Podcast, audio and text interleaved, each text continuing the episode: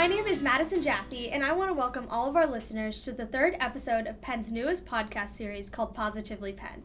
In each episode, I host interviews or talk about uplifting things on Penn's campus to give you all a break from the stress that Penn can bring.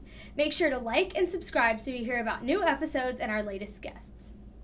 Today, I will be talking to Laura Taylor, the co-creator for the Penn Program for Flourishing, the lead T A for the new Pursuit of Happiness undergraduate course, and the managing coordinator of positive education programs at Penn's Positive Psychology Center, amongst several other things. She also earned her Master of Applied Positive Psychology with the School of Arts and Sciences and is now an assistant instructor in the program. This will be the first of two episodes where I talk to the directors of the Penn Program for Flourishing, so stay tuned.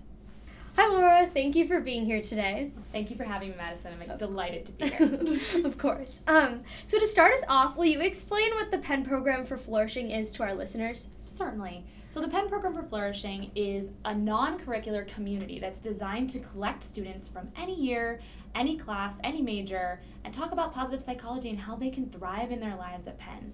It was intentionally designed so that students can come and have just a community of students where they can connect and build relationships and develop their well-being. It's ninety minutes a week. Um, so it lasts for eight weeks each semester, and we're delighted to open it up to see who can join. Yeah, and just in case uh, our listeners don't know, could you just give a brief summary of, of what positive psychology is?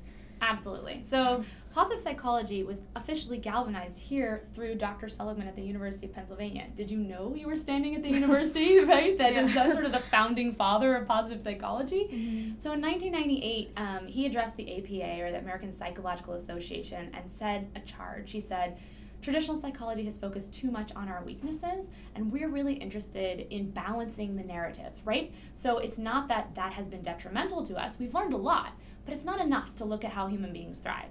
So what are the questions we can ask about optimal levels of human being thriving and individual traits, states, and communities?" Great, thank you. Yeah. So what inspired you and your team to create the Penn Program for Flourishing? So I think it's really fascinating. Fasil and I, um, who, Fasil Khan, who is also the founder of the Penn Program for Flourishing, you'll hear from him later on, he's fantastic.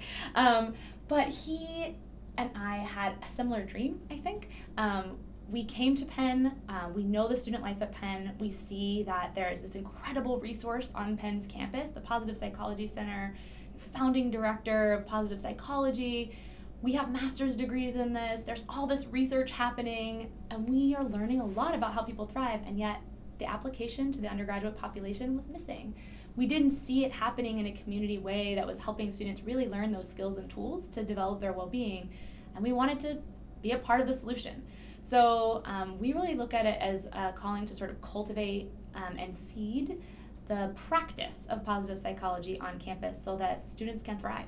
Yeah, awesome. Um, so I know throughout the program, it's only eight weeks, but obviously um, the students learn a lot. I actually completed the program myself. And so could you give our listeners a preview about some skills that you teach students during the program, but also just from listening, maybe they could Um, gain inspiration for their own lives?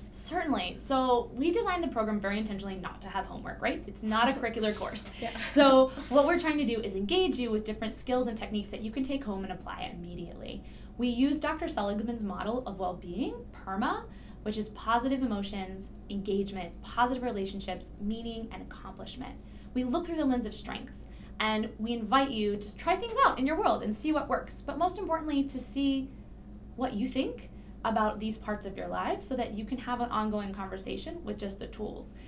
One thing that we focus on is the fact that the brain is actually evolutionarily designed to have a negativity bias, right?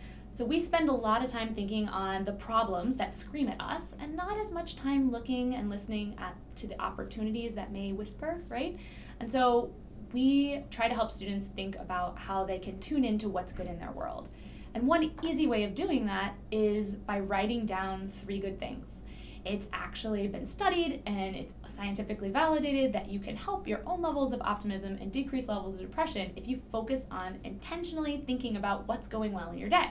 So at the end of the day, as you're wrapping it up, rather than sitting at that to-do list and looking at maybe what's coming down the pipe, spend five minutes and write down three good things that happened to your day. But don't just write down what they are, write down why they happened. So this is a critical piece, and a lot of people miss that. So I had a wonderful conversation with my mother today because I reached out to her and I value that relationship. That extra step really helps to start log why you're focusing on these good things and what the outcomes are, and that's what's going to make the difference in your well-being moving forward. Mm-hmm. So continuing to focus and think about that why. It takes less than five minutes, and it makes a huge difference. It turns out Irving Berlin, who wrote a song about it, Count Your Blessings, was right. Because if you do it at the end of the day and count your blessings instead of sheep, you will wake up in a better mood. It's true. Awesome. Thank you. Yeah. Um, so what is your go-to happiness strategy? Um, is it this or is it something different? So I do use this. It is helpful to me. But my go-to strategy has always been to move my body. Um, my mom likes to say that I came out dancing. I danced for most of my life, but ultimately I'm a physical human being. Um, and I do much better with my day if I'm moving. So if I encounter a, um, a moment of stress, I think, when was the last time I moved? Do I need to stand up, even if it means leaving my desk for thirty seconds just to walk around the corridor? Or does it mean I need to take a larger break, walk around the block, get outside, or do some vigorous exercise or yoga? And I try to think about what I need in the moment. Do I need to be more energized? Okay, I'm probably going to work out.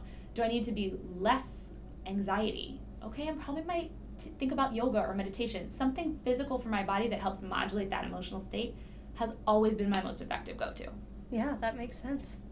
Obviously, it's hard to get in the habit of working out and meditating and everything. Do you have any advice for um, students to get into those habits in order to start meditating and exercising more often? Start small. Yeah. Period, right? It is hard, right? And we're all human. Um, I've had a meditation practice for four years, and there are still days that I don't want to do it. Mm-hmm. Or there are still days where I sit down to meditate, and it's hard. Yeah. Um, because ultimately, you're building a muscle. The same way you're building muscle in a gym for working out, you're building the muscle of attention when you meditate. Mm-hmm. And it's not necessarily something that's really that easy. We might make the assumption that just sitting down quietly for ten minutes is going to happen like that, right? Super easy. But we have to build up to it. So start small. Start with the minute. Start with ten breaths. Um, move to twenty. ten minutes, I would say, is a great starting point for people who don't have a practice. There's a ton of resources online, so you can always look to YouTube or something else. Um, there's GIFs that help you modulate your breathing. You can breathe alongside of them. There's really lovely crashing waves that you can listen to while you do it, which is my personal favorite because I happen to love the ocean, and yeah. I think it's a magical sound. Mm-hmm. It's a little cheesy, but I do love it. And there are other things that might work for you. So I would say lean in, try something. If the one you try isn't a fit for you, that's okay. There's a lot of ways to do it. So try something different. Maybe you want to try a walking meditation. Maybe you want to um, tune into your breath. Maybe Maybe there's uh, there's something called open monitoring meditation where you just follow your thoughts and notice your thoughts. The point is intentionally setting a habit to take time to tune in. That's the point of meditation. And for your body, hey, it's the thing you walk around in, right? Like it's serving you all day every way. You might as well feed it and fuel it in a way that's beneficial for you because it's your vessel and you only get one. So you take care of it, right? Yeah. And if it's something you don't love, like I hate cardio, I'll be the first to admit, like give me a yoga class any day. And I know that's a valuable thing for me. So what I try to do is I try to either go with friends, find a class, utilize music I really like, try to make it fun. Last week I tried an aerial circus arts class for the first time because I was like, well, I need some upper body strength and I don't really want to do push-ups. So why don't I try climbing a silk? I don't know. It was really hard and yeah. I may or may not repeat that, but it was fun because there was something novel about it. Mm-hmm. And I got to try something new with a group of people. That works for me. But whatever it is that works for you, lean into that because there's no reason it should be torturous. Mm-hmm. Yeah, I completely agree. um, I actually just have one more question. Um, after hearing about this program, I'm sure a lot of students are going to be excited about joining. So could you just uh, explain how they can get involved? Absolutely. So we are on Facebook at the Penn Program for Flourishing. That's the best point of contact for us. Um, you can also email us um, with our Gmail address that you can find there. We look for a new cohort every semester. It's eight weeks. We usually start about a month into the semester to give students a mo- moment to sort of settle into their class routines. Um, and we're on Tuesday evenings. So we'll find a space on campus Tuesday evenings from seven to eight thirty um, to gather as a group and a community. and just practice these skills that help us thrive. Um, we hope you'll join us. Please do find us on Facebook. We are looking forward to building out the cohort for next fall. Um, so yeah, keep us in mind and reach out on Facebook, and that's probably your best point of contact. But also, I'm on the Positive Psychology Center's website. Always welcome to email me. I'm an easy Google. Awesome. Thank you so much for being here today and for giving our listeners great advice. Um, and to all of our listeners, thank you so much for tuning in. Next time we will be talking to Fasil Khan, um, like Laura said. Um, he was actually the Penn Program for Flourishing's um, creator. So um, we'll talk to him more about the program and more ways to increase happiness in your own life. Make sure to like and subscribe our podcast on SoundCloud, Spotify, and Facebook to receive updates about the latest episodes.